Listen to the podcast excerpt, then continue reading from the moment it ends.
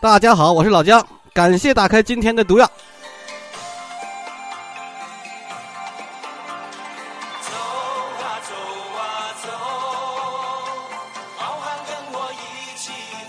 今天的开场曲来自九十年代出名的一个这个电视剧《东游记》，它的主题曲叫做《逍遥游》。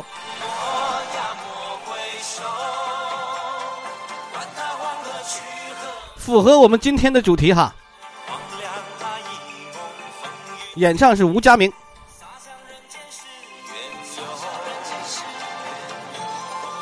我都不知道这个电视剧谁演的，刚看了一眼，还有马景涛啊，什么什么，宁静啊之类的。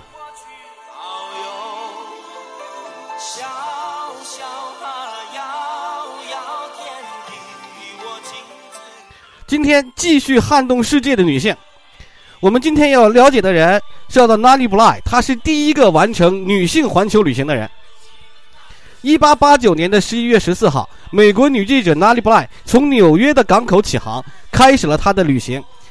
你或许啊和当时的人们对她这个名字一样啊，对她的名特别陌生。但在接下来的七十二天内，她用坚卓绝的毅力、坚韧的勇气，完成了世界上第一次女性环球旅行，在旅行史上留下了浓墨重彩的一笔。今天呢，老姜就和你一起回顾哪里不赖旅途中的精彩站点。注意站点，老姜在这里呢要换一种演播方式，把他游记里每个站点所值得大家留恋的地方给大家介绍清楚，也让大家呢从他的经历里汲取养分，了解一下哪里不赖的人生。一八八五年呢，匹兹堡电讯这边有名的报纸哈，接到了一个名文章，然后刊登出来了。这个文章的名字叫做《女性能做些什么》。按照当时的价值观呢，重新强调了女性的责任在于家庭奉献。不久呢，编辑部就收到了一封读者来信，他言辞激烈，说国家正在把一半的人民聪慧、智慧和勤劳就这个白白浪费掉，妇女们应该享有跟男性同等的权利。而这名署名叫做。Lonely Open Girl，他他署名是这个的读者就是哪里不赖。自此呢，一段传奇的故事就开始了。他深入工厂，体验女性工人的生存状况，揭露商店和公司腐败的新闻，报道墨西哥的贫富差距严重现象，并且呢，以精神病患者卧底的身份进入到纽约布莱克维尔岛的精神病院，完成了新闻史上的第一次暗访。这个也真是前辈啊！这个当时有一位女性敢于去精神病院暗访。也也真是我辈之楷模呀，而真正让他名声大噪的啊，还是他独自完成了环游世界的壮举。受到当时法国作家凡尔纳的名作《八十天环游地球》的启发，他向报社提出了这个选题，并呢请求这个报社允许他就以女记者独自来完成这个报道。多好的噱头啊！报社怎么可能放弃呢？于是，在一八八九年十一月十四号上午九点半，年仅二十五岁的纳里在纽约的码头登上了横跨大西洋的奥古斯塔维多利亚号，一段传奇的旅程就此起航。好，让这个纳里带着我们一起去环游世界。十一月二十一号，第一站英国的南安普敦。出发之后，第一次踏上陆地。南安普敦这个地方是英国南部的一个港口城市，它面向英吉利海峡。在一百年前，就每天有大量的船只来往于英格兰岛啊和美洲、欧洲大陆之间。哪里从纽约乘船到达这个地方，并没有做什么停留，稍作休整便动身前往法国。不过，对于旅行者来说，这座交通枢纽能够很便捷地引领你去哪儿呢？去曼彻斯特，去纽那新森林，就纽约，还有这个巨石阵啊等等著名的旅游目的地。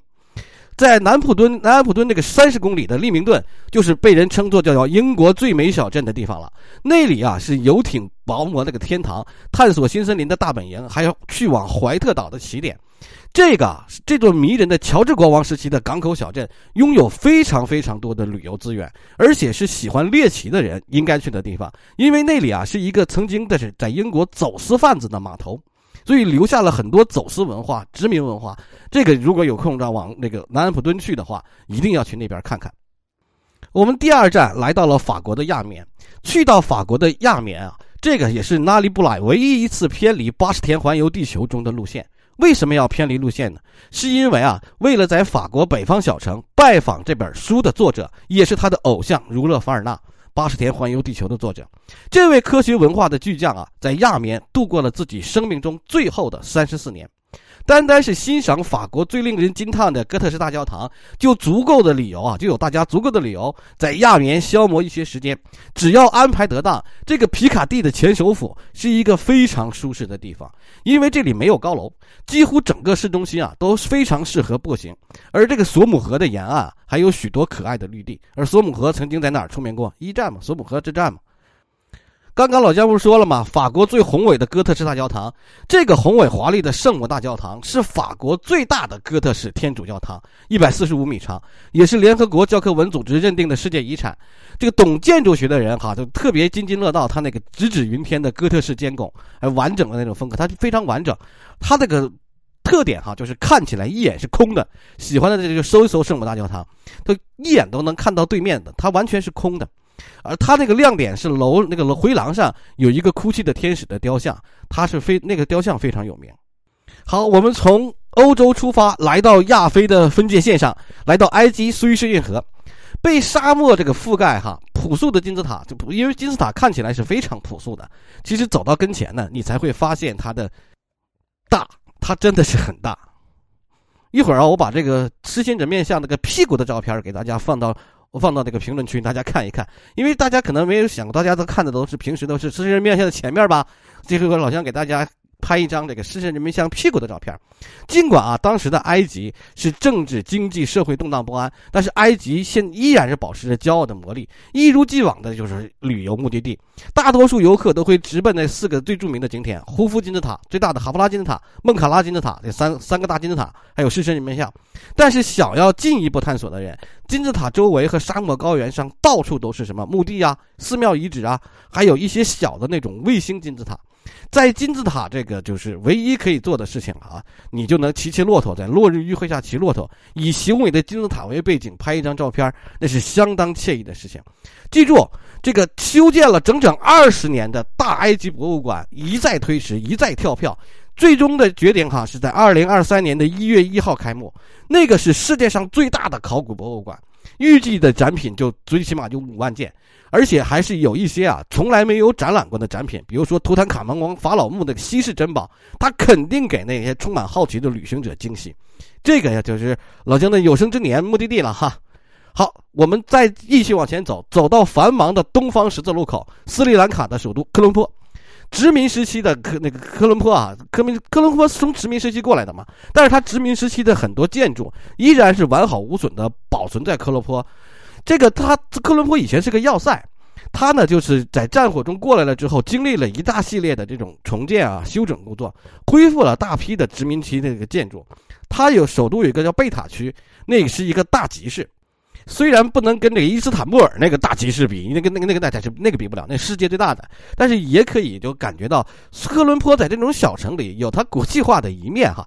它那里非常非常的小，但是集市上人很多，摩肩加踵，有扒手啊，注意。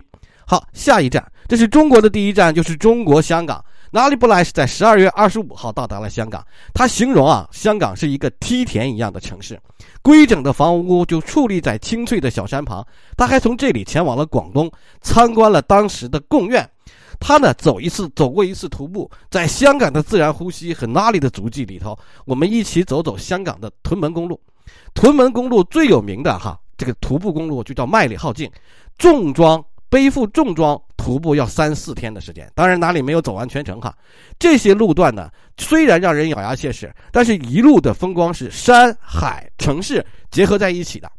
也正是因为麦里浩径啊是国际知名的徒步路线，港岛政府呢就在这条路上安排了很很多的很很多很多的什么露宿的营地啊、补给站呐，甚至呢还竖上了很多很多的标识牌，比如第几段第几段，然后就到告告诉你明确到哪儿了，随便的的路上还有报警电话，还有补给点等等等等。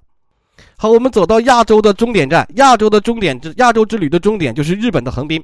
尽管现在啊，从东京中心城区乘这个新干线往南走不到二十分钟就能到横滨，但是横滨这个城市却拥有自己迷人的韵味和历史。这个我就有发言权了，这我去过的，啊，当然那个什么我也去过。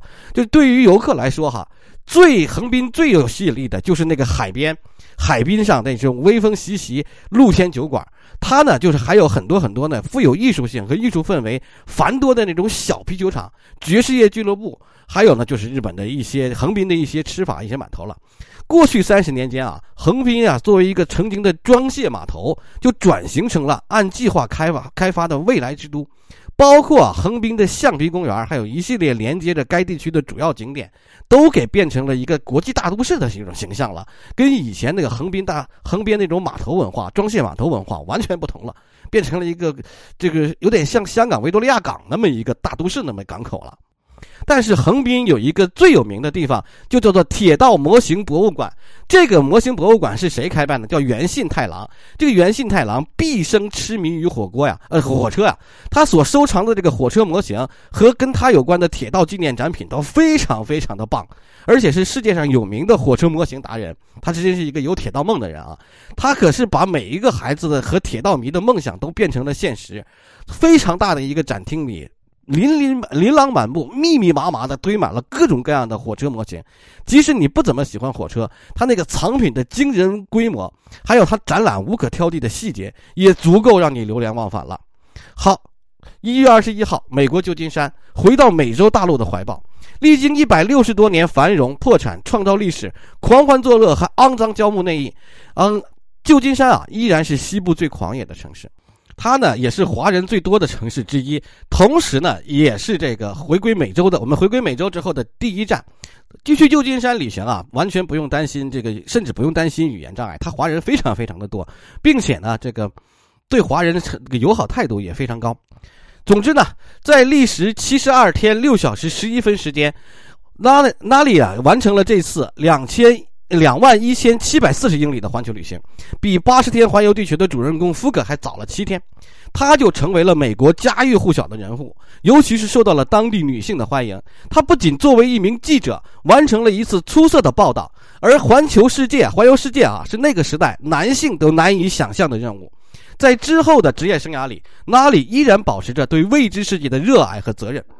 她经营丈夫留下的公司，深入第一次世界大战的阵地进行报道。聚焦各种不公平的现象，环游世界是她身上最显著的标签，她却从未啊，她就并未并没有哈为此成为她的人生限制。也许像拉里一样这样满怀着憧憬的这个人哈，说不定会在下个转角就会与阔别阔别已久的世界不期而遇。相信哪里作为第一个环游女性啊，独自环游世界者，肯定有理由进入我们撼动世界的女性榜单。感谢大家的收听，我是老姜。老姜啊，因为最近一直在风控中，所以说对于旅行啊有着疯狂的渴望，于是想到了做这个选题。下期再见。